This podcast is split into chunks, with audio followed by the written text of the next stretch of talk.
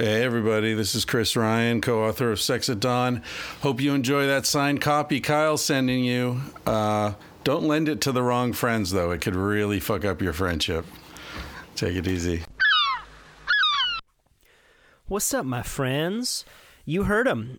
This month's box of goodies includes a signed copy of Sex at Dawn, along with a jar of Santa Cruz Medicinals CBD coconut oil, and a can of mud water, which is a chai mushroom blend. It has reishi, cacao, turmeric, lion's mane, all kinds of good stuff. Um, I use both those products most mornings, and I'm also good friends with both of the owners.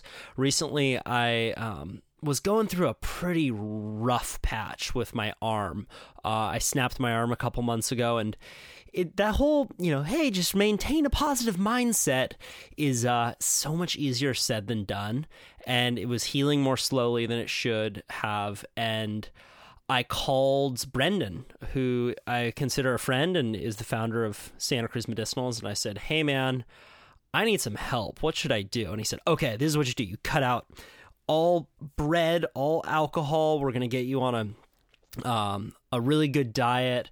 Uh, you know, injuries are scary, but we're going to get through this. And just g- gave me this kind of protocol that allowed the whole situation to feel a lot more manageable. Um, before I called him, I was basically just laying in my own vomit, listening to dust in the wind and sobbing my eyes out. So thanks, Brendan you really pulled me back from the ledge.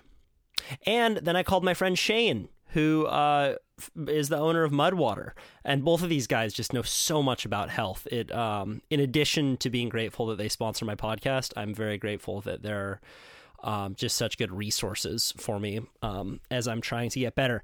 And I'm happy to report, yesterday I went surfing for the first time, and it was so fucking fun. I haven't surfed in over two months, and I caught a wave and literally screamed when I kicked out, like a little like ah, fucking back, I'm back. I was just longboarding, but oh god, it felt good. It felt so good.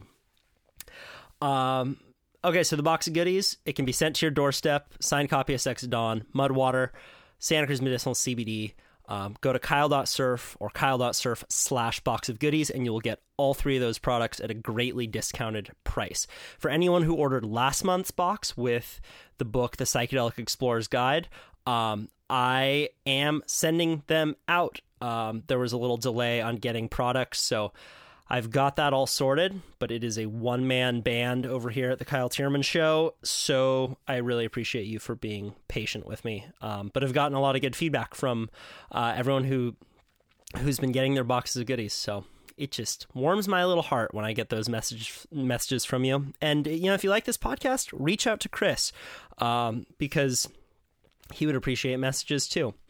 Um, Chris Ryan is the co author of Sex at Dawn. He is the co creator of the Motherfucker Awards with me, and he is the host of Tangentially Speaking, which is one of the best podcasts out there.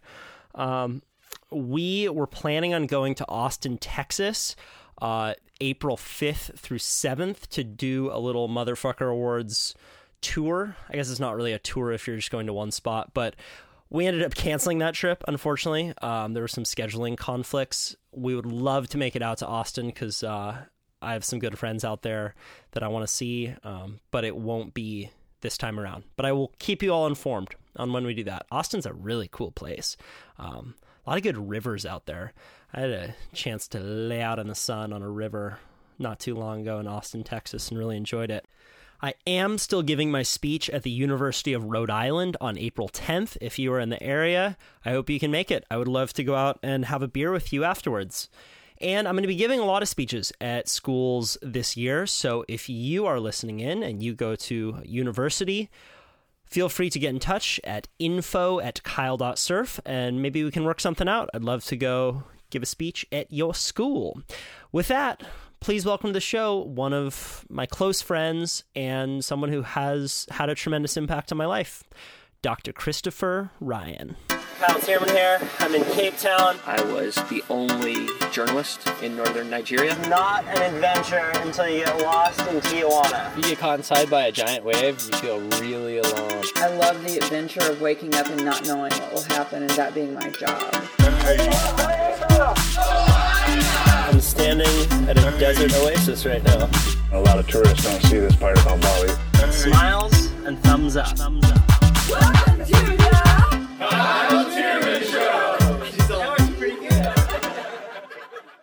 I was thinking about this podcast for quite some time before this because there are these various moments um, that are like in my life that I feel are punctuated. And I was thinking about the first podcast that we ever did when I came down to LA and you had me on your show. And that was this kind of it was like a really big deal for me that like you were like, cool, I'm gonna let you come on here. And then you kind of took me under your wing and you know, we've done podcasts since then. We did the motherfucker awards. Um and to f- look back at that first one until now Yeah. and have experienced the kind of growth that I have over the last three years. Was that three years? I think that was three years ago. Isn't that crazy? Yeah. And um, I was thinking also about how you know the the motherfucker awards was like I've never put my heart and soul into anything like I have with that. And uh, I was reflecting on why, like what, like what was it really? Eh, Because you know, I would consider you in, in a lot of ways a mentor, but a lot of t- a lot of times what we're doing, we're just kind of hanging out. Yeah. Like it's not really you giving me advice in the way that that you would traditionally think that. And I realized that I think that the reason I put my heart and soul so much into the motherfucker awards was just out of this like intense devotion not to let you down. it was like like as soon as you put Yeah. your name on it and as soon as and then I was thinking about what about how that's kind of like more than half of mentorship is just like putting yourself in relationship to someone else hmm. where you are forced to give it your all for fear of of letting them down. Yeah, that's that's interesting. I, I don't know that I'm as protective of my reputation as you are of my reputation. Right. I mean, I, you know what I mean? Like I'm not as worried about letting myself down. So I think part of it is just you. It's your approach to things. Like you're you follow through to the ultimate degree on stuff. What you decide to do something. So in other words, I guess what I'm saying is that's beautiful, and I'm glad if if I somehow inadvertently help you get shit done. Um, but I still think it's coming from you. You know what I mean? Like I, the thing is that the, the mentorship and all that. Um, it's a funny relationship because I've been on the other side of it my whole life. You know, have older people who've sort of given me their time and attention and so you and I've talked about this and how it's kind of novel for me now to be the older one and uh and like one of the things I think that's interesting is like you get to know someone and the the status difference disappears. Right. You know what I mean? Like you know I'm full of shit half the time. Right. I mean, you didn't know that when you met me. You probably thought I was like a lot smarter than now you know I'm Well, that, that's the way they always say if you uh, if you love an author, make sure never to meet him. exactly. exactly. You've definitely seen behind the curtain, you know. So, yeah, I mean whatever. However that works for you is great. Right, but Uh, but it's it, it's interesting because I don't hold you uh, like I respect you and I respect the way that you think and I think that you've helped me think more deeply about things, but I don't hold you on a pedestal. But it was interesting for me to notice like when I was that for that whole couple months that I was in LA, you know, working my ass off to to pull it off. It was it was this feeling of like I will not fail because it's almost like I there are these points in life where you have people pull you up and like recognize something within you that maybe you haven't fully recognized in yourself or, or haven't been willing to acknowledge and that's needed. Like I, I wish I could say like, oh, I've just always believed in myself so much. I never needed anyone. But I, when I look back at the kind of arc of my life thus far, there have been people who have pulled me up and then gave me the confidence to follow through on on things. And I've I've heard you use this this analogy where like sometimes you can give people the opposite of a scar. Hmm. Like and I feel like I got that from the motherfucker awards. Like right. like we pulled something off that can never be taken away. Right. Like and, and I remember a few nights after the awards show you you told me you're like it was just really fun to have shared that with you. Yeah, definitely. And it's it's interesting for me to almost take that experience as a spiritual experience. Like that that you don't need to necessarily retreat uh, you know into the void to have this great spiritual experience but to, for me to fully sink my teeth into something and and put myself out there in that way and then feel this kind of embodiment of like knowing that I can do something like that was really um yeah it was special in a way that I don't think I've been able to I've had before Yeah, I, I, I mean, the the reason I'm I'm a little uh, hesitant to go along with like you did this not to disappoint me is that I remember very clearly saying like we should this should just be an online thing. Remember? I mean, that was, Right. you know, th- this is going to be too much hassle. This is too much. You got to get all these people together, all these comedians who were paying peanuts or nothing. Uh, they've got other shit to do. Things are going to come up at the last minute. It, this is going to be a giant pain in the ass. And it's going to be your giant pain in the ass because I'm not going to deal with this shit. I got other stuff I got to do, or mm, stuff I'm not going to do. Right? Yeah, I was just like, I, great idea, but this is going to be a pain in the and and it's like you want to do it, you do it, but I'm not. So yeah, I mean, and then we sort of went with that for a while, and then a week or two later, you were like, "No, Chris, I think I I really want this to be an event." It's you know we, we got to really have a live event and people there and blah blah blah and I'm like you're crazy dude Right. all right Well, do, do you know who um, who who's kind of solidified that thought for me was Neil Strauss, Mm, yeah which is also is kind of uh, poetic in the way that the first day I ever met you a few years ago, Mm. Right. when we were going to do a podcast, you're like, "Hey, you know, my buddy Neil is learning how to surf. Would you be interested in taking him surfing?" Right. So I met him the same day that I met you, Right. and we were out surfing. I was thinking, "Hey, so we're going to do the motherfucker words, but."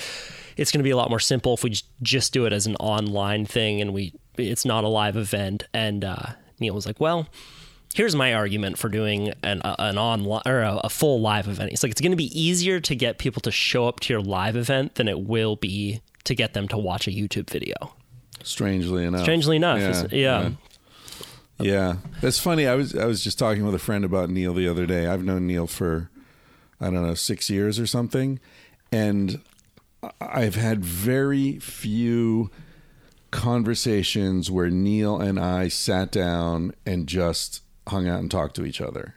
Nor there's people coming and going. There, there's you know phone calls and assistants coming in and all this sort of constant chaos around him. Not it's not chaos, but it's interruptions.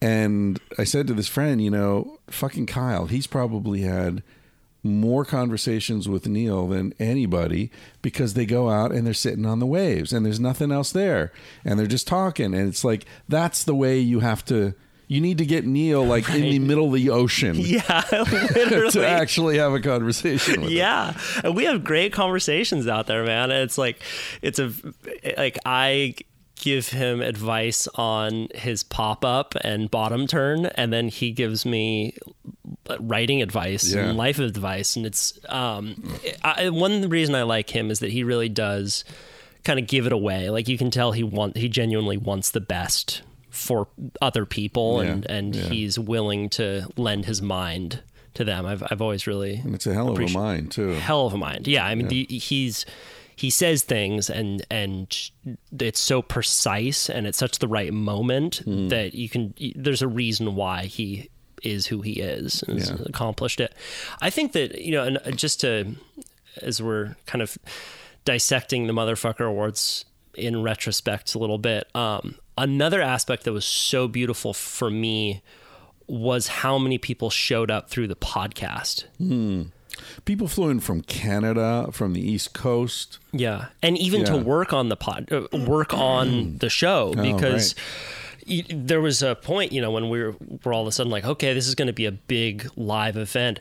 Neither of us know how to do this, and then you started talking about it, like, okay, so we're gonna, uh, we don't even know what we need, but we're gonna need a lot of stuff. And then Jade, who was the set Oh, right, designer, yeah. showed up, and Yeah. Ben, who was the motion graphics designer, showed up, and it, like, it made me feel very grateful for how many smart people we have in our lives. Um, and what a cool model that is. Yeah. It's um Yeah, it's it's very much like uh, I was talking to Charles Eisenstein yesterday um, in at Esalen. We did recorded a podcast. We were talking a lot about trying to replicate uh, hunter gatherer sense of community in the modern world, and I made the point that my podcast is probably as close as I come to that because like you say, like these people showed up who we had never heard of, right? And yet they were part of our community. Like we were in community with them without knowing it. And when we needed them, they were there.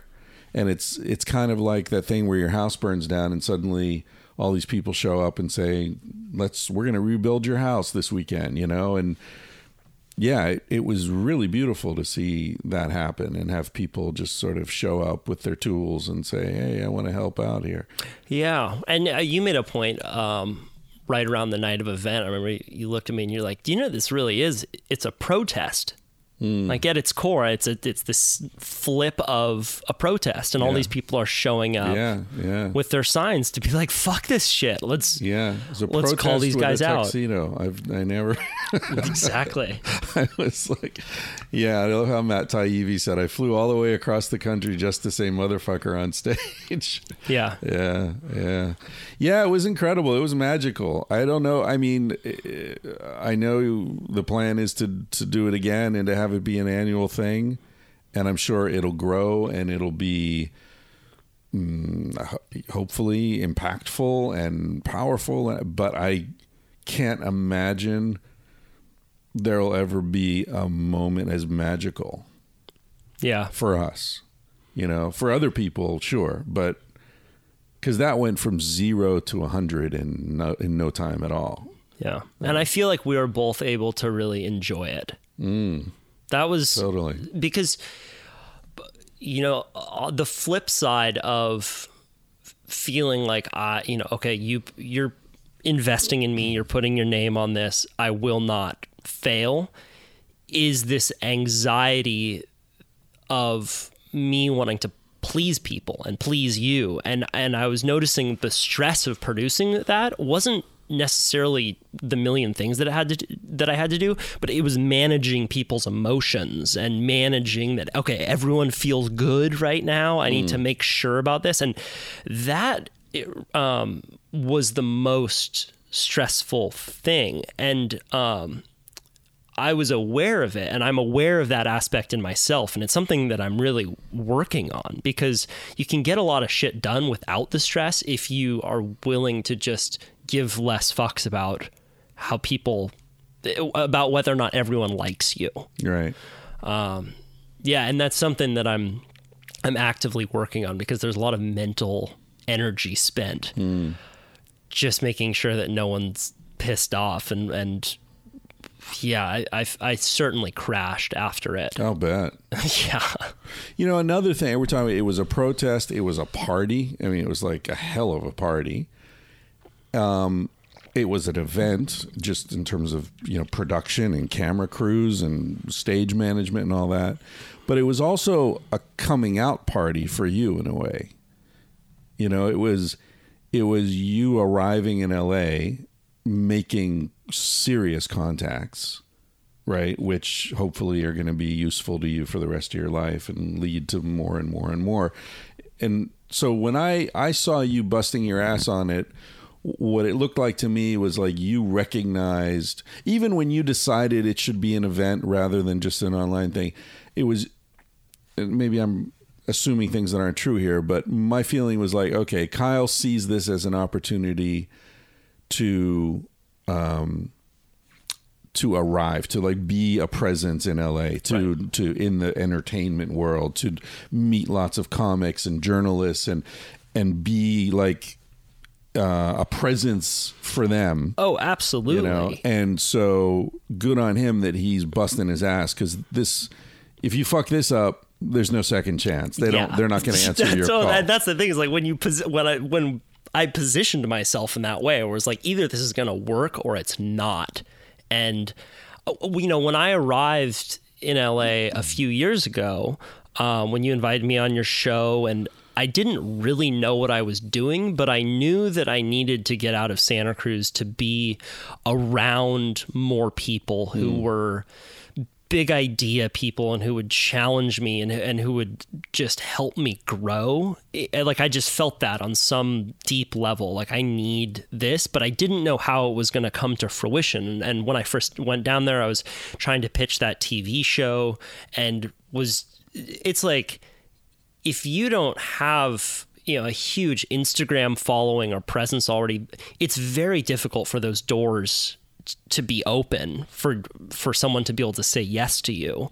Um, and I realized through that process that I didn't, you know, because I went down there, and I thought I was like, oh, maybe I'll be a TV host or something. And just to see the vapid nothingness in LA and how many people are willing to sell their souls just to be on camera with no message behind it that means anything Yeah. was soul sucking to me. And I feel like when I get involved in those projects, I get like radiated on some level. So I then found that, uh, you know, the people who I was drawn to were, were, were, were a lot of writers, you and Neil and Adam Skolnick, and people who are thinking deeply about the situation that we're in and how we can navigate it better. Um, and there were a lot of times that I would take trips down and you would let me sleep in your driveway. And I didn't really know. in the van by the way van. not just on the drive right. Just sleeping here's bag. a blanket hope it doesn't rain kid This is what this is what an apprenticeship is all about.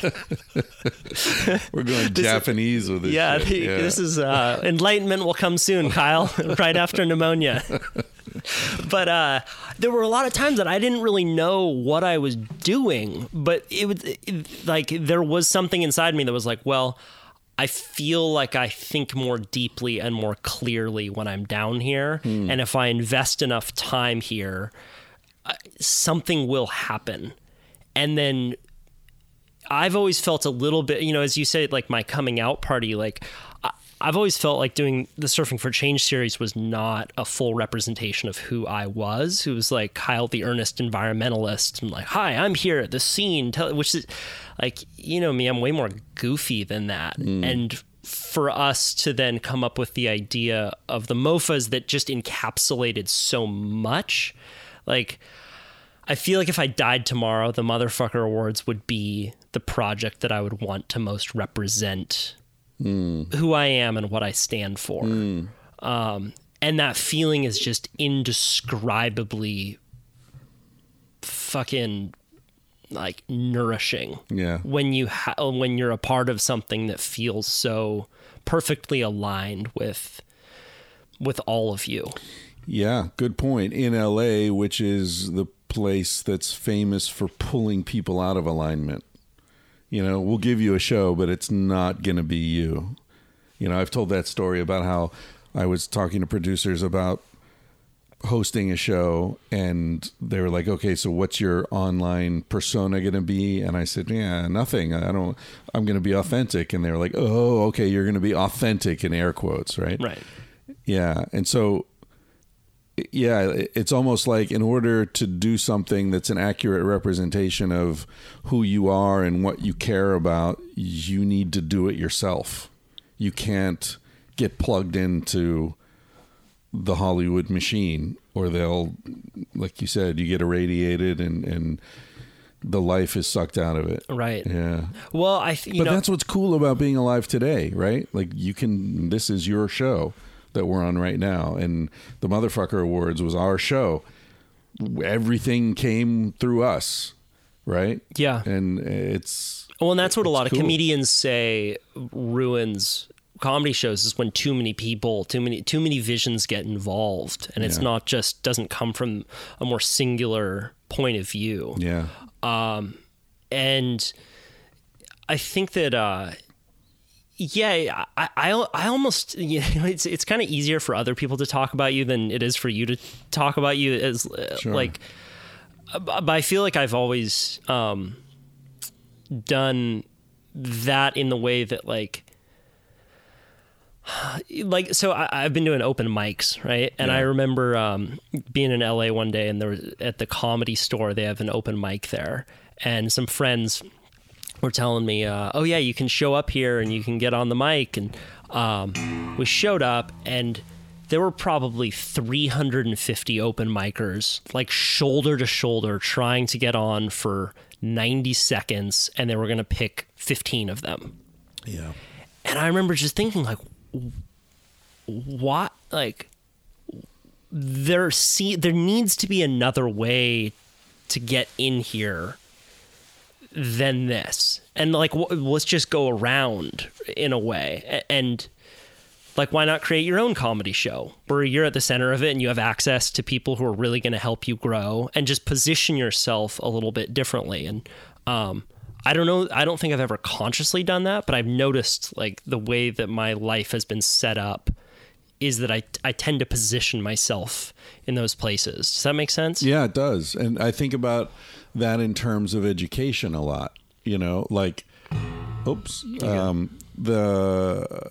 I, you know, I often say to people, like, I have a friend who was going to go to grad school and uh, spend a bunch of money and get a degree in something that you don't really need a degree to do, you know, and I encouraged her to rethink it because you can position yourself to be around the people you need to meet, learn the things you need to learn in a much more authentic and direct way, Right. um, and uh, for free, or or maybe they'll even pay you for And it, save a lot you of know? time. Save time, save money, save frustration of doing shit that's meaningless just so you can three steps down the road get that access you need, you know? Right.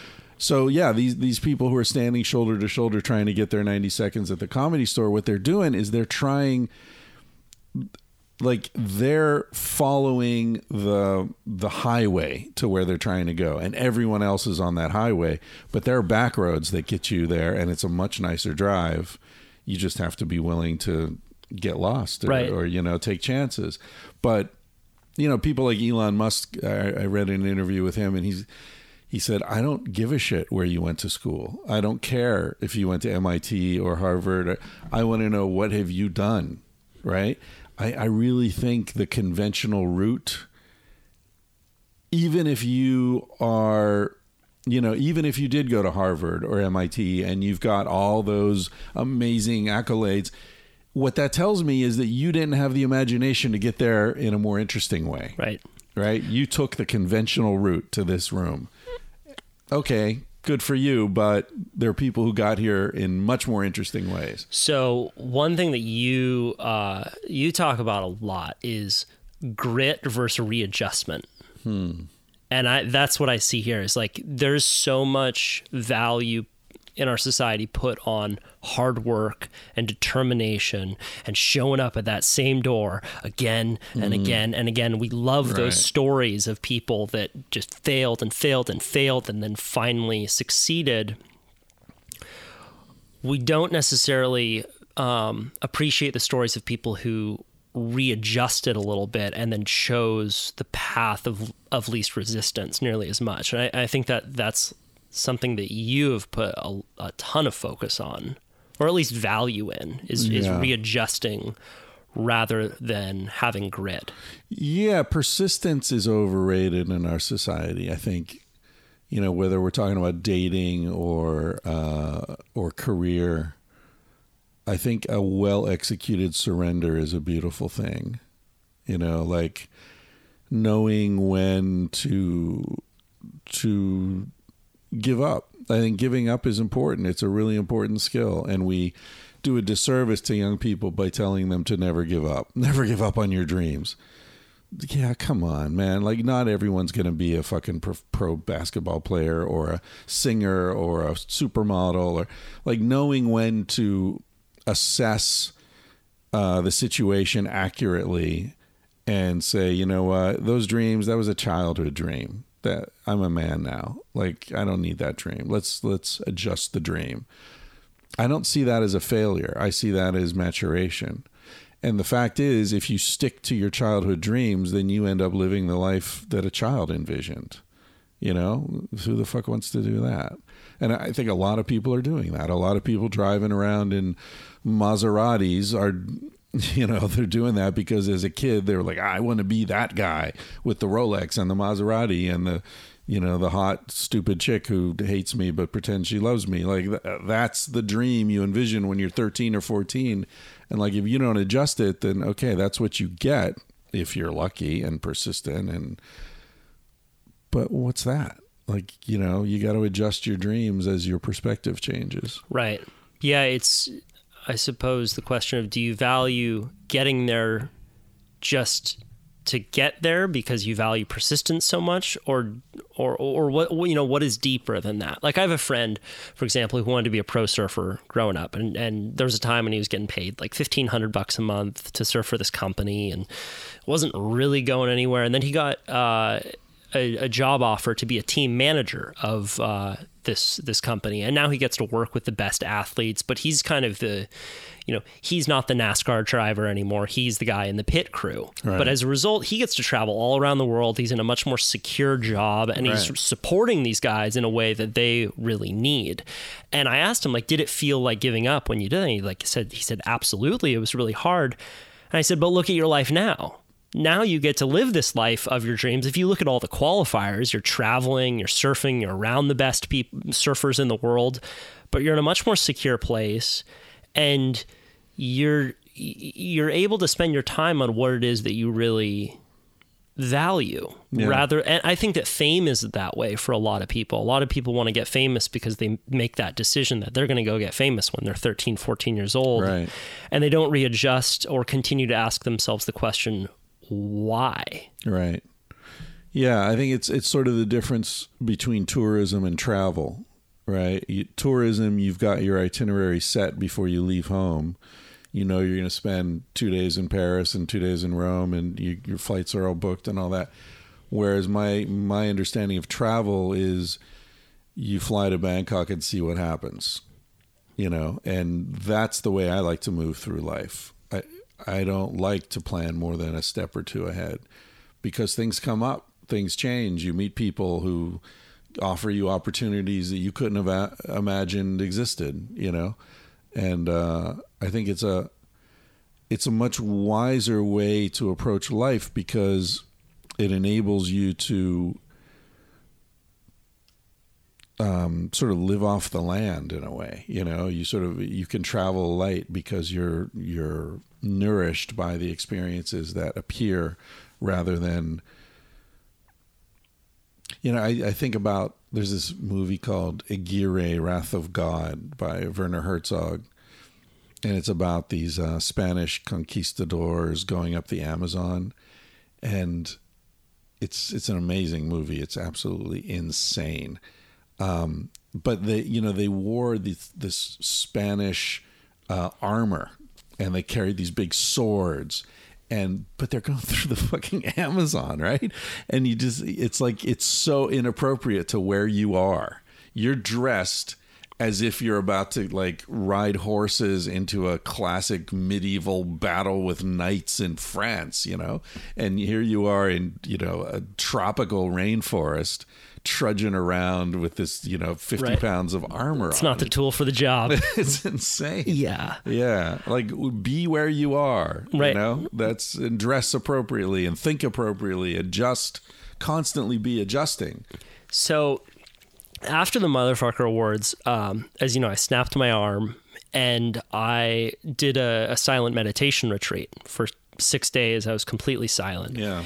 And um, it was a very just sweet experience to be able to notice moments that deeply. Because after, you know, uh, meditating for six hours and then going and we were in this uh, area up in the Santa Cruz Mountains in the redwoods and there was this this really cold stream and I would put my broken arm in the stream and I would just notice the raw sensation of what it all felt like. And then after the fact um, I fell into a pretty serious depression for a little while because I noticed that I was I was much more aware of my ego and I was much more aware of how much my quote unquote purpose was tied to my ego. And I was still making these decisions based off of like my ego, but it was just the volume was turned up immensely there. And um it was this feeling that I still that, that I needed to readjust even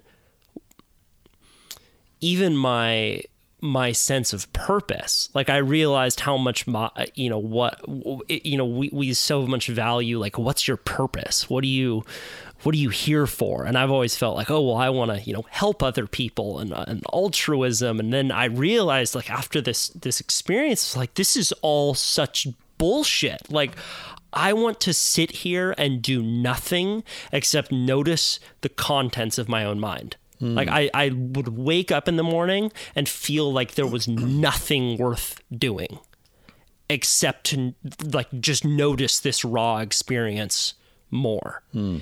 And it made it feel like it, you know, environmentalism wasn't important and my and surfing wasn't important. Like all these things that I previously felt really passionate about all of a sudden just like, wait, no, none of this is real. And I remember you telling me once we were talking about purpose and how you have this kind of aversion to like how much people rely on purpose. And you told me something that always stuck with me is that you said, sometimes I feel like my purpose is, is no more complicated than just trying to notice more. Hmm. And I've thought about that a lot as I've, I kind of came out of that and have, am now reorienting to everything that I'm doing because I still need to work and, you know, do podcasts and move through the world. But it was a really jarring experience for me to notice that, as you were saying, you know, we have these childhood dreams and, and, and ways that we think that we're going to get into the world. And then you get there and you realize that it's all such bullshit. like what? Like what's it's a, and it's a frightening feeling, man. And and I um, was there with a, a guy named Adyashanti, who is uh, is a spiritual leader, and he has this book called The End of Your World, and he talks about these kind of depression periods um, where you're uncertain about everything. Um, and how it's all just part of the process, but it's it can also be really frightening. Yeah, it's it's death, Right. right? It's the death of you up to that point. And that's a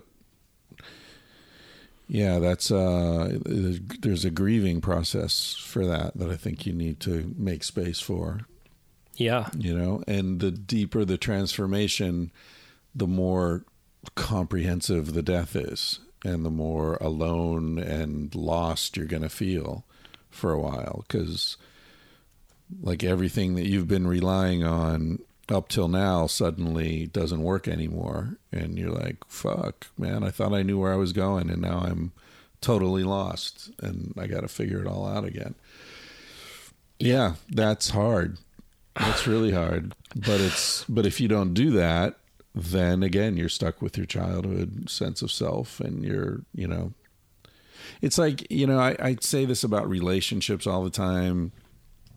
You know if if you're in a long-term relationship you realize that it's not a relationship. It's a series of relationships that just happen to be with the same person.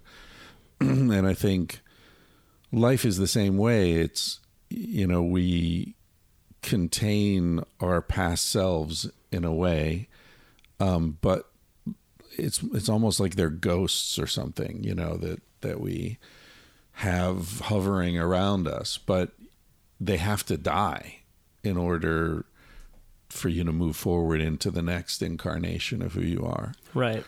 but yeah it's it's super painful um and you're what late 20s you're 29. yeah I, I think that's you know I don't know if it's because you know some people say it's Saturn returning or you know there's some, but like there's this classic around 30 there's a class it seems like everybody who is living a full life has a crisis around 30 where like everything shifts in some fundamental way. I certainly did. You know i i i was on a path i was traveling teaching english doing whatever just to keep traveling that was my life that was my meaning that was per that was every it made me happy more stamps on my passport more countries more experience i was just sucking it up More it up. identity too. People Yeah. see you as the traveler. That's who I Yeah. was, right? I was that guy who's been everywhere, and like, oh my God, you've you're only 29 and you've been, oh, blah, blah. you've done so much, you know. And uh, yeah, and then around that age, it just I realized like this isn't working anymore. Like fuck, this was I thought this was my path. I thought I was gonna be this guy and this would work forever and it was like i was getting so much juice out of squeezing that and then suddenly it's like oh there's no more juice in this for me now what and that's terrifying Yeah. yeah that's really scary because then you think like well if i don't find anything else then what i'm just going to keep going around this track and like wearing it down more and more the rest of my life Right. Oh, well, and especially when it starts to give way to something that's less sexy. Like f- for me, I've built a huge amount of my identity around you know being able to explain these kind of complicated environmental issues in Mm. an entertaining way, and people say thank you so much for your work, and it's you know it's really inspiring and great, and then to feel like I'm becoming more motivated by money and like more motivated by financial security. Like that's what's getting me more excited now. It's like, oh, what kind of project can I get into that's that's meaningful? But like, yeah, I, I also want to be able to make money and I want to be able to buy a house one day and like and then feeling like is that is that bad in some way? You know, it's like it's certain you're certainly going to get less uh like thank you for your good work if you are becoming more motivated by money.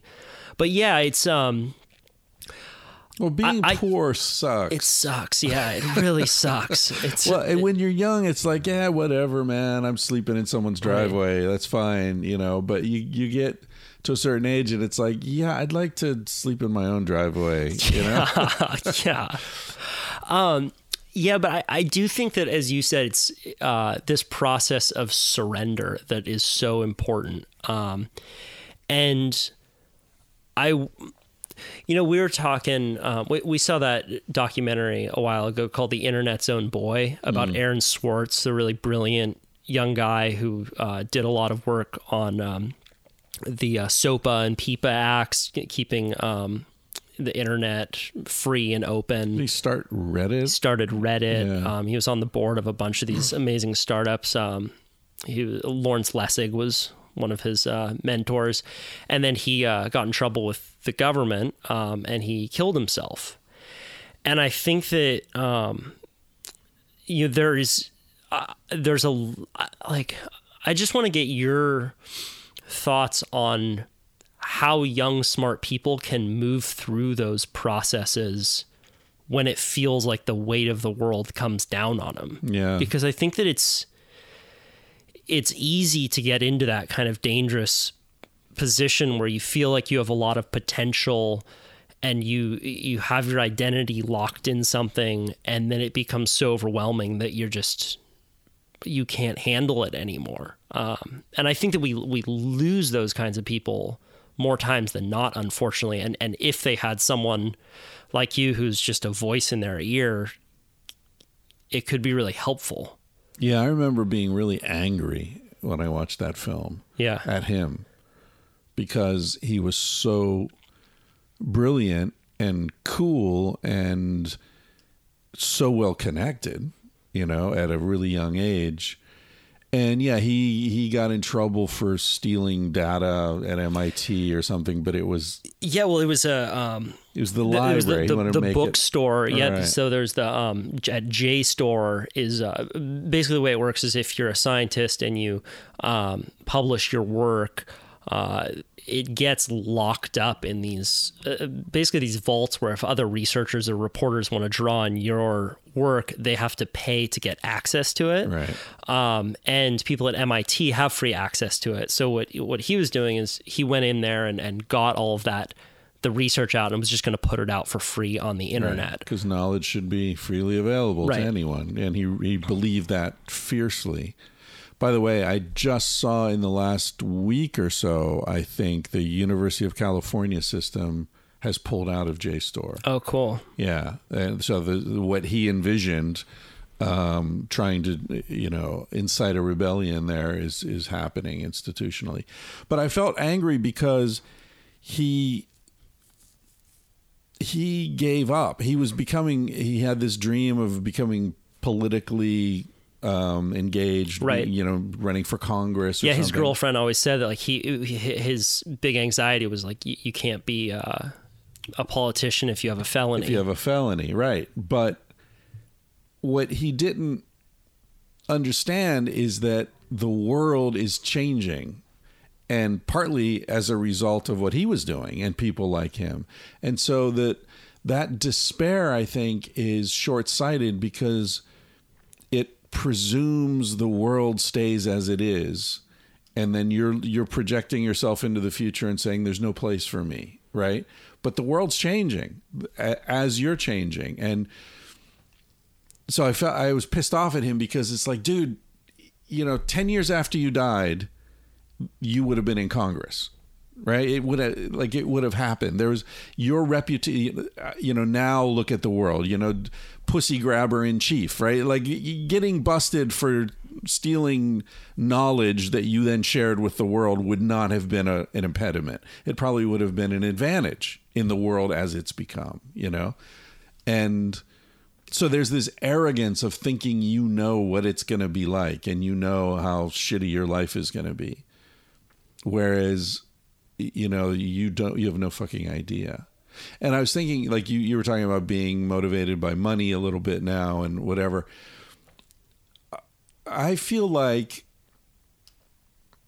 your you know that that cliche character is destiny right like you are never going to really be motivated by money. You're motivated by money now because you're sick of being poor. You're sick of like, you know, can I, you know, will this check clear? Right, I'm, I'm sick of uh, trading Patagonia wetsuits for favors. Right, exactly. Thank God yeah, you have the- those. the, know? motherfucker awards was financed by by Patagonia items. Yeah, But I mean, yeah, which it's- Moshe Kasher loved. He Good. was like he dug his Patagonia suit. and it's great. I mean, now he's got a story attached to Right. it. You know, it's great.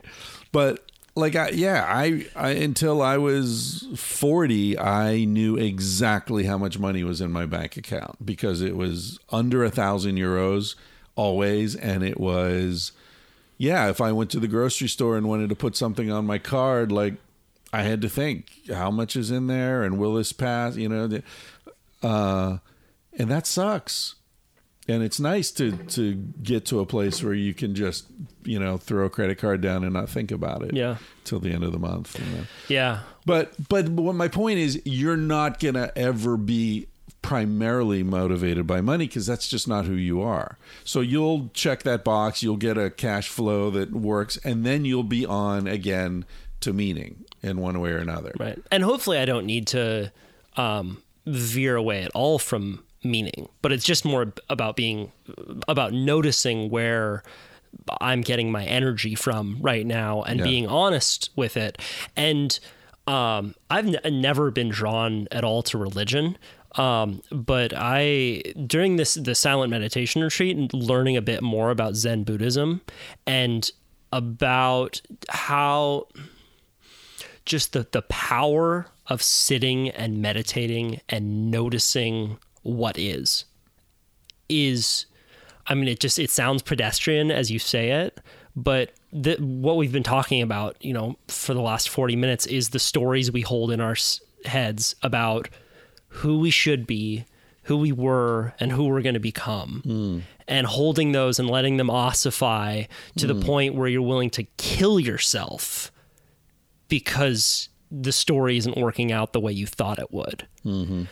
And the power and and sweetness that I felt I was able to access just for a short amount of time on on that retreat was like to to to feel that there is something that is whole and pristine within you and has always been while you are simultaneously always changing and becoming something new was something that was really special to feel Yeah. and Adyashanti, I mean, he's he's just a, a wordsmith with the way that he talks about this, and he says his whole job is this process of continuously failing because you can't describe this feeling completely. Hmm. We don't have the words to describe just resting in this sweet awareness in a way that fully encapsulates it. Um, but I felt like I, you know, in a way that when when people take psychedelics and they feel like it's this experience of coming home, like it's not this far out thing. I felt like meditating for that amount of time was like this durable muscle that was being built to experience coming home Yeah. and it's it's made life a lot less frightening for me. It's made me, and I think also th- that simultaneously with the motherfucker awards, like it's just it's it's created a lot of growth, man. I mean, like to to be able to.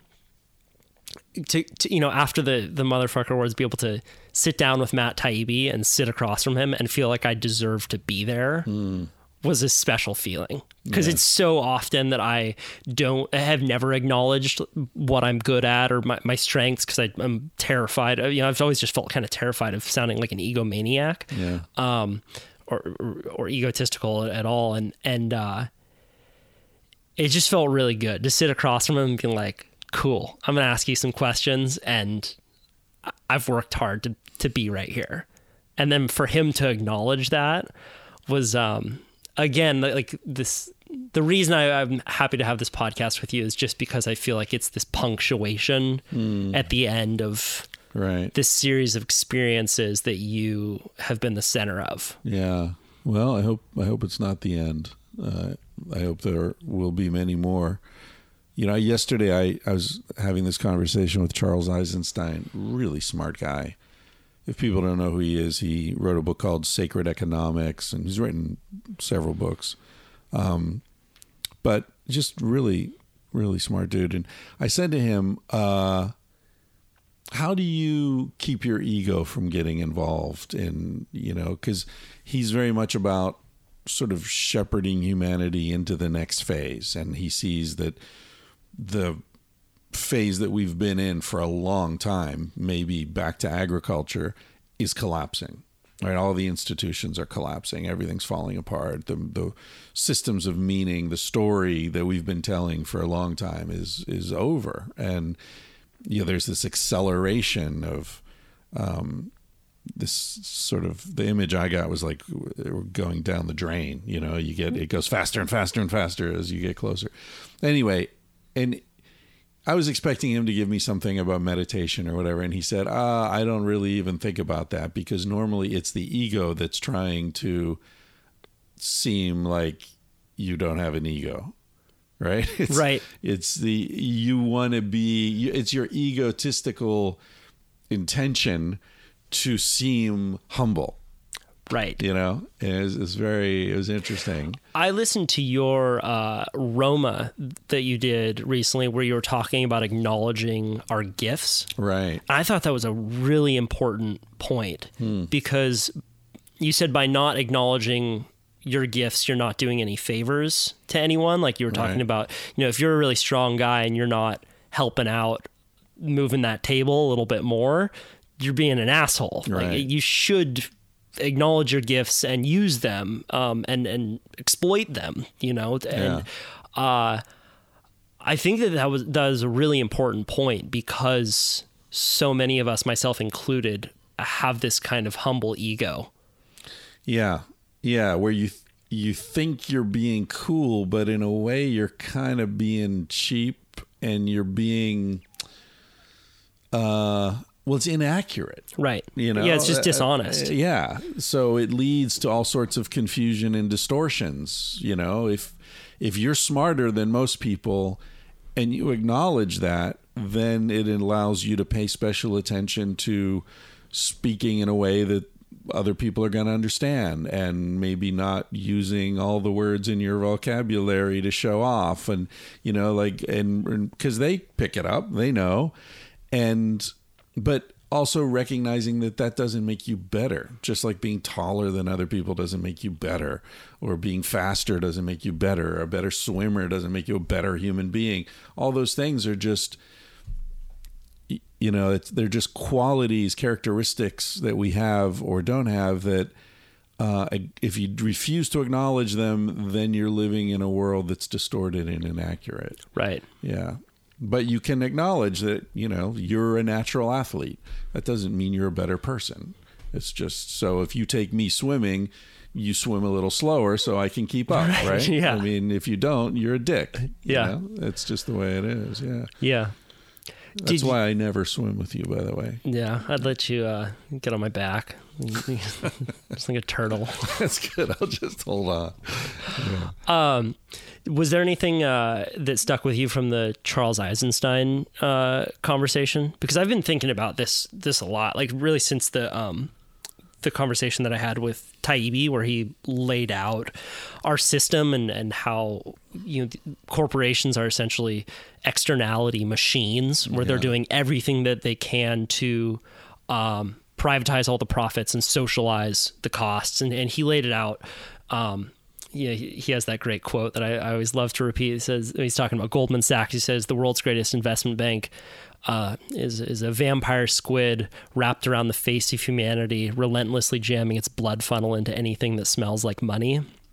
It's a good line That's a good line. and uh, he he just talks about how you know this isn't we don't live in a truly capitalist society right now. Um, banks, for example, want the nanny state to step in as soon as they fail and they want to get bailed out.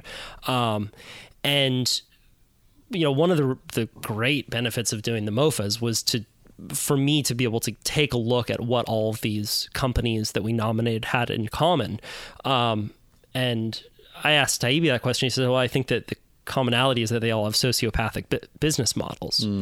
Um, and I do think that he's at the center of of a really important conversation. I think that Lawrence Lessig, who's talking about campaign finance reform and the relationship between these corporations and the lobbyists that that finance the campaigns to get laws passed um, to their benefit and not the benefit of of the majority of people in America, are at the center of a really important conversation about how our system is structured and ways that we can um, ways that we can change it. Um, and it sounds like Charles Eisenstein is also an important voice in that conversation. Yeah, definitely. One of the things that struck me, he was talking about the um, necessity of constant growth uh, being one of the sort of central problems of uh, the economic system as it is as it exists now.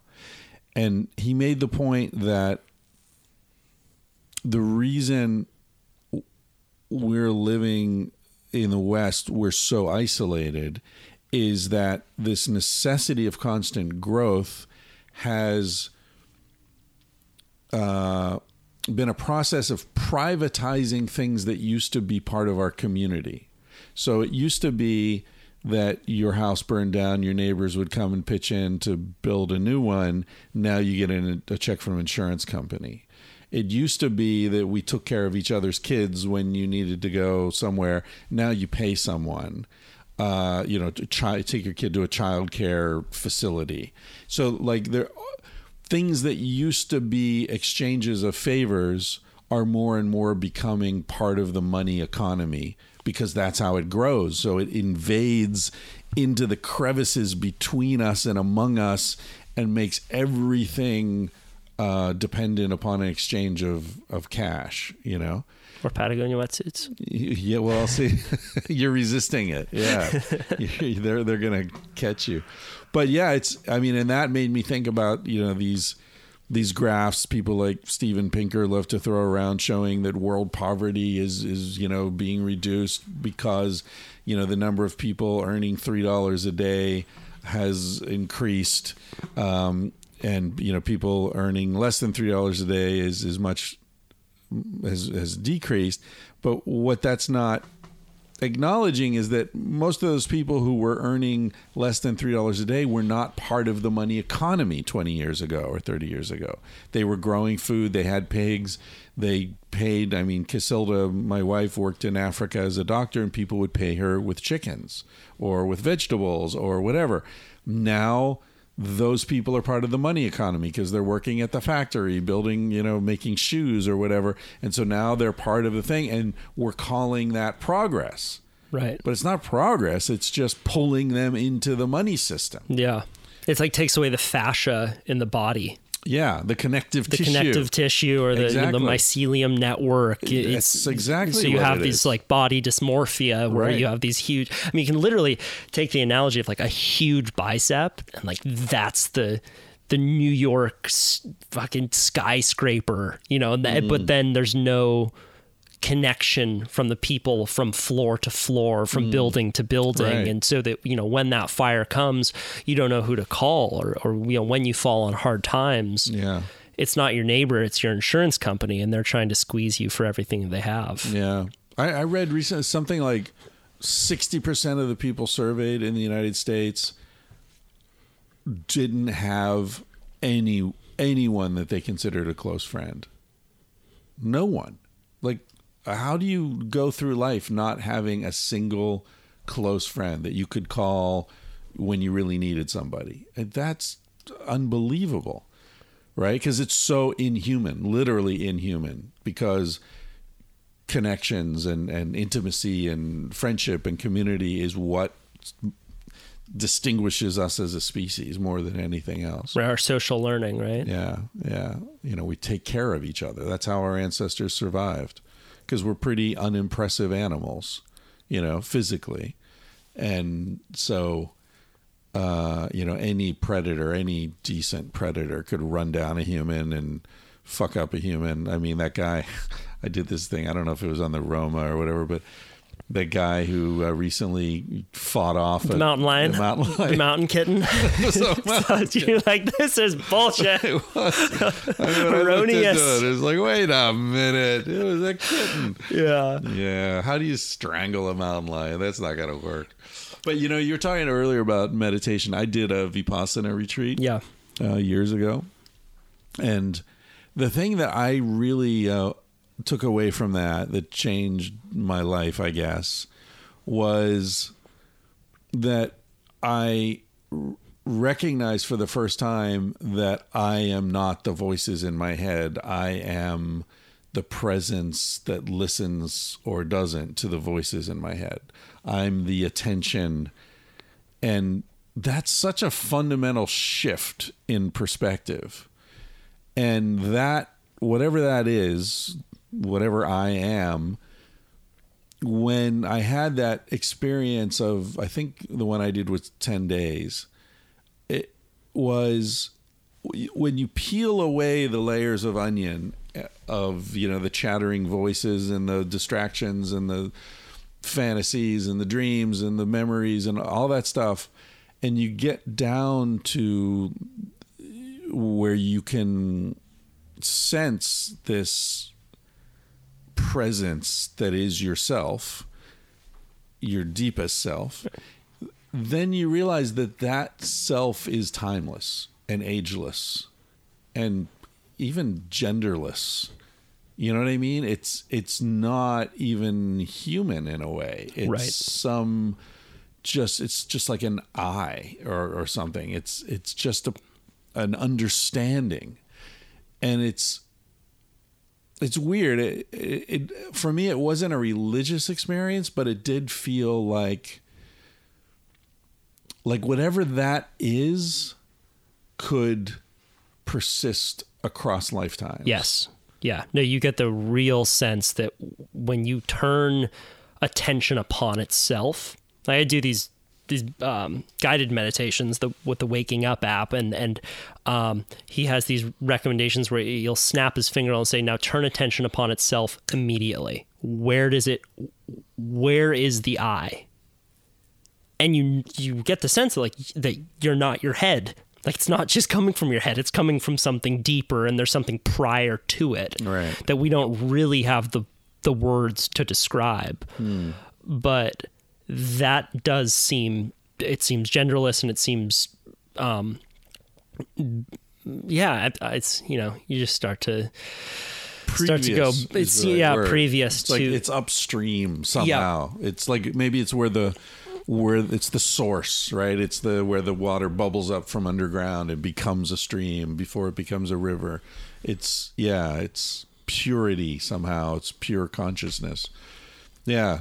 And that's really liberating. I, I remember feeling very liberated by that. Well, I um, I snapped my arm in Costa Rica, um, and I've told the story on my podcast a few times, so I'll make it quick. But um, got thrown twenty feet across the beach, like fifteen feet in the air across the beach from the kite. You know, just got picked up by a gust of wind, and I felt so out of control that I could have easily landed on another part of my body and died. Like it, it, there's, you know, you fall in big waves and that kind of thing, but it's it's always feels within my control, um, in a way that like, oh, I expect this feeling to happen. Okay, I'm going to get sucked down and I'm going to be underwater for a little while. I'm going to come up, but I'm not a kiteboarder, so I don't know. I didn't know what that feeling was like and it shook me to my core man like afterwards i had these feelings of um like real panic. Yeah. and and panic about death i- in a way that i never knew that i had. Um, and panic about like the eye. Like what if this what if the eye in here dies? Like i'm not ready for that. I haven't i haven't acknowledged that. And that really was what got me to go to the the retreat and to then experience at what you're saying, you know, that, so that there is something prior to who you think you are, um, is a, it's a liberating experience. So how was that experience of tumbling a- across the beach um, fundamentally different from the experience of crashing on a wave and being pressed to the bottom of the ocean and I wasn't trained for it. I wasn't. ex- It was like you know, I guess like being in a car crash or something like that. Like you've never. Ex- I, I don't know what a, a bad car crash feels like, um, and I've never prepared for it. So my mind went into panic in a way that I've never panicked when I fall on a big wave because I've trained my mind to go into a space that can remain calm in those Right, situations. were you clipped in or You're clipped into a harness, so you couldn't which have is let go or anything well, basically, what happened was it, I I was on the beach and I I launched the kite with the instructor who put me on way too big of a kite.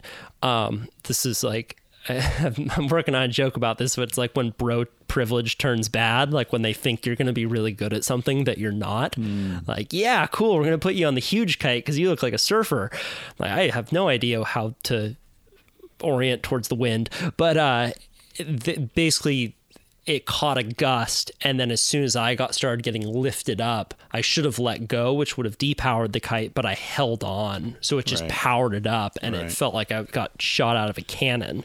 Um, interestingly enough, though, at the end of the the meditation retreat, uh, you can ask Adyashanti one question, and I and I said, "Hey, do you have any thoughts for how I can process this experience? Because I still feel really panicked about it as soon as I go back to that space. It was like this." you know, like an injury on your body where if you touch it your whole body kind of spazzes like if i would go back to that space mentally i would panic and he said i would recommend that you go to that space while you're meditating and run through it with a fine tooth comb and then when you're done go back to the beginning and run through it again and do it until it doesn't um, make you feel panicked anymore. And I've been doing that a lot. And I'll go through it and I'll have a little body jolt when I'll go through at a certain point when the kite picks me up. And uh, it does help. But going, you know, this is uh, kind of going back to your thought about uh, community and and being uh, inhuman. One one really interesting experience of the meditation retreat is that you know so you're not talking to anyone while you're there, um, but you have dorm room dorm mates, and uh, you're encouraged not to look any of them in the eye while you're there. So you're just going about your business. You know, you go and you brush your teeth, and someone goes in the bathroom, they pee, and you realize how little you need to talk to make a group situation work. And by the end of it, how connected you can feel to them with no words. So going back to what you're talking about around, you know, feeling close to people even without talking to them was a really special experience and the you know funny thing is that at at the very end you can talk to them and the dude uh, sitting who who stayed across the room from me the whole whole time oh, he opened his mouth and he had an accent at the end of the room, I was like, wait, what? You're English? I had no idea. But um, I guess I was kind of mixing mixing points there. But uh, it's it is really interesting, you know, how how much we can feel connected to other people just by being around them and Yeah. being on the kind of humble pursuit in a way that I think disasters can do that for people, where they realize where you realize that you're all just more or less the same on this journey, you know, on this spinning ball. And I think that um, retreats can do that as well. You know, it's a very kind of humble pursuit that you're all on. You recognize that that everyone in that room, everyone, everyone in that meditation hall is is is something brought them there, and they're on a journey of boring more deeply within to themselves. Yeah, yeah. When you were talking about the um, the experience of, uh, you know, that with the kite, I thought about how what we were talking about at the beginning with the well executed surrender can be a beautiful thing. Knowing when to let go is so important. And if I would have, I would would have been fine. Yeah. Right. But the pa- when things get crazy, the um, the sort of instinctive response is to grip tighter. And that's exactly the wrong thing. Right? That's the wrong thing to do. When and and for some reason I've been lucky a couple times in my life when shit got really bad my impulse was to let go. Like like when i went to prison in alaska that time like i there was a moment where it's like okay are we gonna lie and say we like beat someone up or killed someone or something to scare these prisoners and keep them away from us for a few days until like because we were there gonna be there for four days right? And that's what my buddy wanted to do and and i was like no way no way when i get when when i lose control when things like take me by surprise and i get swept away my response always is to just give up give up like i'll just i'll roll over on my back like a puppy like uh I, I got no lies. I'm not going to try to pull any bullshit. This is the situation. Please don't hurt me. But that's your greatest strength. Well, it's I mean, in a way, like that's why it you helped. like you you've said this before where like you feel like you'd be a really good actor because you know when to just let go and relax. Hmm. And I think that what attracts a lot of people to you is that skill. Um uh. because a lot of people don't have it. Like you can I mean you can just hear it in your voice. Like when you're you're on Rogan talking in front of a million people, you sound the exact same as you sound right here. Hmm. And that's an ability because you listen to Sam Harris on Rogan and all of a sudden he starts you know you can tell he's just a little bit more nervous and on edge than he is when he's on his own podcast. Um so it is an ability that you have and, and either have cultivated or were born with, or it's just a, a realization that then you've been able to embody. But most people, that, but that is a gift that you should acknowledge that most people don't have. Yeah, yeah. I, I, I, I don't know. And that, to be clear, I don't think I'd be a great actor. I what I what I think you're referring hey, to. Hey, you know, you're uh, an award-winning porn star. I have one. I have two trophies on my mantle: the Motherfucker Awards and the AVN. But uh, Best non-sex performance. That's it. But uh, what I what I think you're referring to is what I said. Like I I can ignore the camera. Right. Right. I can I can just look at you and have this conversation and ignore the guy with the camera and the guy with the boom and all that. But um you know, I was I was on my motorcycle once with Cacilda and some crazy shit happened and I had to like do a sort of a immediate maneuver. I won't try to describe it, but it was really bad. And this car pulled out in front of us perpendicular and I had to sort of like slip into a parking space and out and very like do this real quick maneuver and she had the same reaction. She melted into my back. She totally relaxed. And if she hadn't, we probably would be dead. Because if she had jerked one way or the other, you know, any movement, it would have totally fucked up the the balance and the maneuver I had to do, right? And I always think about that, the power of relaxing, the power of surrendering, you know, of just loosening, you know, they say that um, drunks survive auto crashes Right. better because they're relaxed. Right. You know, it's like it's almost always the right thing to do is relax, let go when shit's getting weird and you know, and it's weird that, that that our our society and our instincts and our education everything is no, grab, get strong, tighten up, you know, work harder. No, Persevere. persevere. Yeah. No, probably the right move is to just chill the fuck out. Yeah. Rivers don't persevere. Yeah. They're just they go the path of re- least resistance. Right, exactly. And And- flow. Yeah. Yeah. It's, hard to embody though, man. That's that's I like that's great musicians can do that. You know, good people that can just you know rap or not have that. You know, like I I, I notice a, a stutter that I have when I get nervous. And having a podcast, you really notice it because I listen back and I notice that the, there are these points when I tighten up and um, my words don't flow. And I think that there's, um, you know, that this year in the Olympics, um, apparently some of the teams, the coaches purposely underslept their athletes so that they couldn't overthink things. They said that they would perform better a little bit tired. Be, so that that extra part of the mind that would trip them up um, wouldn't be there. Yeah, that's interesting. How do you think the podcast is going to change? My podcast, Yeah. Um, I think that I'll probably start interviewing more spiritual leaders because I'm I'm really interested in the contents of my own mind right now more than anything.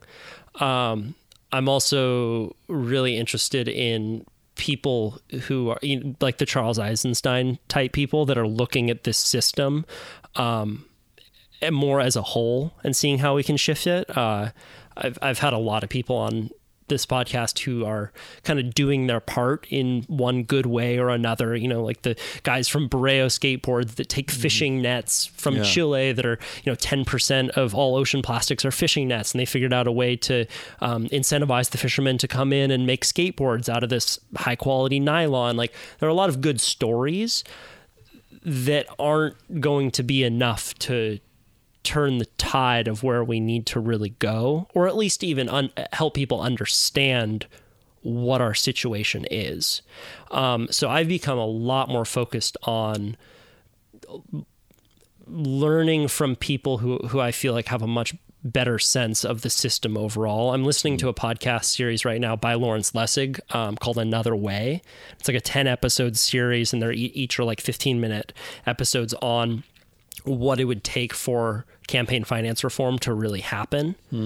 Um, so I am much less interested in, I would say, the individual stories of people that are just out there doing good work. Um, and I'm more interested in the, the big thinkers who can help me understand what it what it really is um, that we need to do. Um, that I feel like that's those two um, in parallel will be the next couple years of my life, and and realizing like yeah. How, because you know with something like Zen Buddhism, like the outcome isn't really the important part. Like the whole point of meditation isn't that like you're going to get there one day. It's about just resting in this moment right now. So simultaneously maintaining this uh, connection to to that shit's fucked up and there are people that are working to make it better on the, on the global scale as well as just the human to human scale like I, I think that people change the world every day just with our interactions you I mean you can't ignore that that Yeah. just you know helping your neighbor out or um or, or or helping people understand that it's not their fault. I mean, I, I think that like people like Johan Hari are doing really important work just because you see addicts, you know, with like opioids, and then they and they're blamed for for what they're doing. And I think that it could really help people to understand that no, this is a system that, that they're fed into, and, and it takes a lot of awareness to not fall into these traps.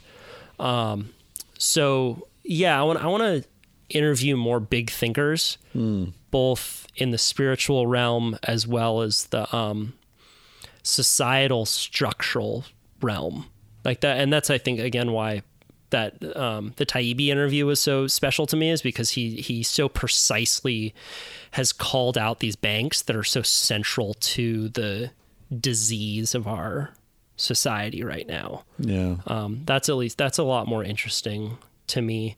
And um, a lot of comedians too. I, I i'm interested in comedy for the um, the amount of time and, and precision that they put into thinking about how to deliver um, an idea in the most effective way possible.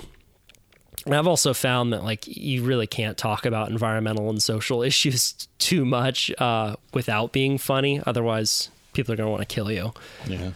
Um, so yeah, I, I, I think that that's that's how it'll change, or, and just continuing to do it for an audience of one. That I think that's the biggest goal. Like, and that's one thing that I think I've done a good job of. Is like no matter how many people are listening, I'm still talking to people who really are are interesting to me.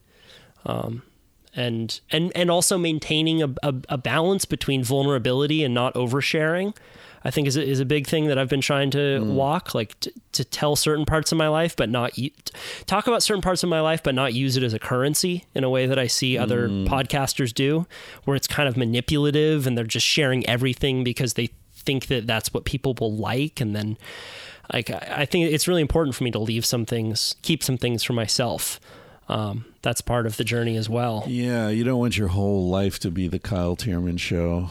I yeah, I think that Yeah. people can sense it. Yeah, I know what you mean. There, there is a way of exploiting your privacy.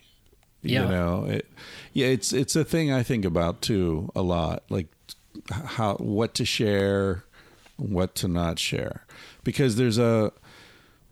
I feel like it is a very personal relationship that you have with your audience if you do a podcast like this, where you know people are sitting in on conversations with friends. You know, that's that's pretty intimate, and there are things that you and I know about each other that we don't necessarily want the world to know. You know, so there's this, and, and not because there's anything shameful about it, just because it's like it it I don't know. You pull it out into the light, and and things uh, it feels like you're you're you're um, washing away the sacredness or the Th- that's the way that I feel. Yeah. Yeah, it's a little bit like um, like Instagramming your ayahuasca experience or something. Like, what, why why are you doing this? What's Yeah. where's the where's it really coming from? And How do you feel about social media declarations of love? um, I think that it it's a, a, a people really show their cards for how fucked up their relationships really are when they do that. I think it's a direct correlation, do you know, too. between like we're doing so great, Right. you know, the gratitude and the profundity of this love encapsulates all of us, and we just got done screaming at each other. yeah, it's. I always I think that too when I see something on Instagram like it's been ten years since. You know, you became the center of my universe. Like, why am I reading this? Right. Why? This has nothing to do with me. Right. Like, you two, go have dinner. You know, stare into each other's eyes. Yeah. Leave me out of it. Well, I, I the big thing that I don't share and, and and you don't as well are details about your romantic relationship. Like that's I, I feel like that that is the sacredness that Yeah. I um, don't want to talk about. And then and Well, but um, nobody loves either one of us. Let's face right, it. exactly. Why would they? Yeah, how uh how do you feel like your podcast has changed you? Uh, interesting. Well, it's certainly. I, I wonder if I if I hadn't started the podcast, would I be more invested in writing? I think I would. I probably would have written two or three books by now, in addition to Sex at Dawn. Um, because podcasting has been so much more rewarding for me than writing. But when I wrote Sex at Dawn and it became a bestseller, and you know, Cassie and I sort of went on this crazy ride. Um, if podcasting hadn't appeared in my life, I think that probably would be like, wow, this is the best. This is, you know, I get to make a living writing my thoughts and people take them seriously and then they invite me to come and speak and you know what I mean I would have put a lot more focus into that path Right. uh, but the immediacy of podcasting and the um, sort of opportunity to connect with people on a personal eye to eye level is so gratifying to me that it even though you know i guess the the money and the fame and all that stuff isn't comparable it's much more gratifying for me and so i've invested much more focus on podcasting to the detriment of writing Right. Yeah, I bet you get these messages from people that you know they call in and they say that it's helped them in one way or another. And um, the way that you did it was, you know, you, the the book gets you in the door yeah to be able to then have the conversations that you want to have. And that's what seems like it's so exciting for you is that like you've had the conversation about sex a million times and a lot of authors that just stay in that world they only get to talk about what they've written and it doesn't it's not fun for them anymore. yeah Whereas you have access to all these people to talk to, and then you can go wherever you want. So it's probably helped you become a much bigger thinker and learn just more about the world and draw these metaphors and connections to your own work. Um, yeah but without the book, you never would have had access to to you know the the people that you can talk to. Yeah, yeah, it's true. It's the way it worked out. Like the book parlayed into connection to Joe Rogan and Duncan and people in the podcast world, and then that parlayed into my own thing. And you know, now people are willing to talk to me because of the book and the Joe, and you know that. So I'm part of that whole thing. World. Yeah, no, it's it's fantastic. It's definitely changed me. Uh, uh, It's weird though because I don't know to what extent the podcast has changed me versus you know having written Sex at Dawn and have you know that changed my life a lot. Um, and also just getting older changes you, you know, like so it's hard to say what caused what change, but I definitely feel less of a, a drive to write books that are uh, big idea books. Like you and I talked about this a lot. Like I, I don't really feel like I need to be that guy anymore, telling you everything you know about X is wrong, and let me, you know, show you what's true. It's that's too heavy. I don't, I don't want to carry that weight. I'm much more comfortable and I think with the podcast, what's cool about this is, you know, you can have someone on who has their shtick, they have their expertise, whatever. And my job is to help you share that with my audience. So I'm delivering the baby, but I'm not the parent. You know, I don't have a vested interest in. You know, sometimes people are like, "Well, you know, you, you did you get let him off too easy." You like, I'm not here to argue. I'm not here to you know, insist that my perspective is correct. I'm here to I'm interested in your perspective. Whether I agree or disagree, I don't care. Let's get your perspective as fully as possible and and I'm here to help do that. you know? Right. Well, it um I think that there are the there are different mediums that incentivize different behaviors. Instagram, for example, really incentivizes ego, Right. Uh, and, and you're rewarded the more that selfies you take and the more you tell people about your life, and it and it just like builds up your ego. Whereas um, podcasting really incentivizes curiosity. Like to be good at podcasting and to do it for years and have people still come back, you need to be a really curious person. Be like, fucking tell me about rattlesnakes. Whoa, cool. That's Yeah. awesome. Yeah. Um, and it builds up that part of yourself.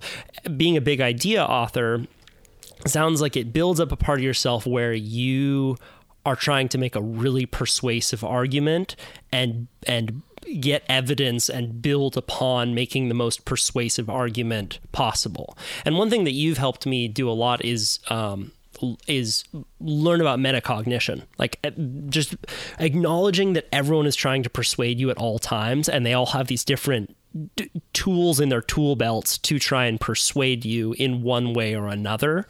Um, and i think that you are a more curious person than you are argumentative or even interested like interested in building these foolproof arguments that are going to change the world. I think that you're capable of it. Like it's you have the iq to pull that off um but that's not where your heart lies.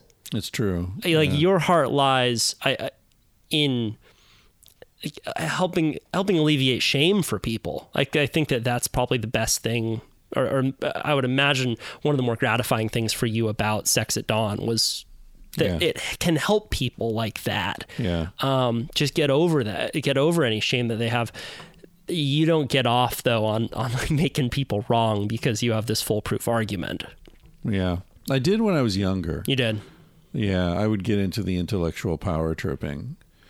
That was uh that was my emotional armor. Like I'm smarter, you know. But as I've gotten older and more comfortable with vulnerability and letting go, you know, there's that's one of the things I've let go of is that and it and it's sort of tied in with what we were talking about earlier with acknowledging characteristics about yourself at the same time that you are acknowledging that it doesn't fucking matter. Right. You know, like yeah, okay, I'm good at I'm good at making people feel wrong. But do I enjoy that? No. I don't. And and and I recognize that while I can make someone while I can convince someone that they're wrong, often the next day I'll think about it and realize, no, actually, I was wrong. Hmm. Right. But it's like a lawyer. You know, you can argue a case persuasively even if your client is guilty. Yeah. It's like, yeah, okay, so I can do that, but yeah, that's kind of a shitty thing to do because it, it's not even bringing clarity to the situation. It's just imposing my perspective in a way that people are like, oh, I guess you're right Yeah. you know but that doesn't mean i'm right Yeah. so And and how do you want to spend your time? right? yeah yeah You want to spend your time in a van, learn about rattlesnakes, exactly bringing it out to the world. yeah i mean that's another way that the podcast you, i mean it's such a big question how has it changed your life it's like you were saying it's brought so many wonderful people into my life you know you uh, you know for example and everyone who's come to me through you i mean it's enriched my life so much and to be able to go out in the van and you know i mentioned an episode or two back that okay i think i'm going up the west coast and then into canada and then and i've probably gotten 30 emails from people like hey i'm in vancouver. I'm out on vancouver island. I'm you know up in the in uh the guy just sent me a thing. He's in um north of banff uh, I forget what it's called, Lake Louise, maybe. And he's got like a canoe company, and he wants to take me out on a t- canoe trip or rafting trip. And it's just like, fuck, it's amazing to just be able to say, yeah, I'm going to the Canadian Rockies and have you know, a dozen people say, "Hey, come, you know, let me buy you a beer, take a shower at my place, and let's go rafting." It's so cool. there are a lot of people out there. It's like what I was saying earlier with uh, the grit versus readjustment stories. Hmm. Like the media loves to talk about grit stories. Like I was knocking on that same door for ten years, and then Yeah. they finally opened it. Versus all the stories out there of people who readjusted and their lives were way better as a result. I think the podcast is is a beacon for like minded people, Hmm. and it can I think make a lot of people feel less lonely. Um, because let's face it, people who listen to our shows are kind of oddballs that are uh, interested in alternative ways of thinking and looking at the world. Um, and that's cool. That's you know that that's a it's a really special thing to to feel like you can meet someone and and really know them. Like you, I remember you were telling me that Simon once, like you guys were in a in a coffee shop and some woman was like, "Oh, Chris, like I listened to your podcast and I read your book and like you really connected." And Simon was like, "That's so cool, man! Like Right. you, most people who have fame in any kind of capacity don't get that. It's this false Yeah. view. The the fans have a false view of who they really are. Yeah, through through no fault of their own, right? Right. I mean, we're talking about Simon Rex, who has various public person personas. Uh, you know, he's a rapper, dirt nasty. He's been in lots of movies, and but in none of his personas is he himself. So no one who recognizes him walking down the street has any idea who he is, really. Until now, Nervous Rex. Nervous Rex, that's right. Yeah. He's started his own podcast. yeah, It's, which will uh, eclipse ours immediately. I'm sure. Probably already has. success. He's had one episode. Damn you, Simon! Fucker. Yeah, he had one episode out with Theo Von. Uh, he recorded one with me that's coming in the next few weeks. Uh, I don't know what, what order he's releasing them, but yeah, Nervous Rex. It's happening. Wel- welcome to the family of podcasters. Simon. yeah, and uh, thus the family of hunters, which Yeah, will exactly. we'll all be going out to Hawaii on a, a hunting trip soon. Life is good, man. Hunting podcasters. Yeah. Um, this is great, man. I uh, I appreciate you coming on, and um, it's just uh, it's fun to know you, man. You too. Yeah, Let's go get some lunch. that's good. That's our show. I'm going to play out the song called Three Foot Tires and Rising by Oppo. If you're a musician and you want your music played at the end of this podcast, you can email it to info at kyle.surf. Info at kyle.surf is also where you can send some audio. Where are you in this moment right now? Pull out your phone. Use the Voice Memos app to record 30 seconds to a minute of audio. Give me some details about where you are, and I would love to play it at the beginning of the podcast. Thanks once again to Mudwater and to Santa Cruz Medicinals for sponsoring this show. If you go to scmedicinals.com, you can get 10% off all of their products using the code word Kyle10.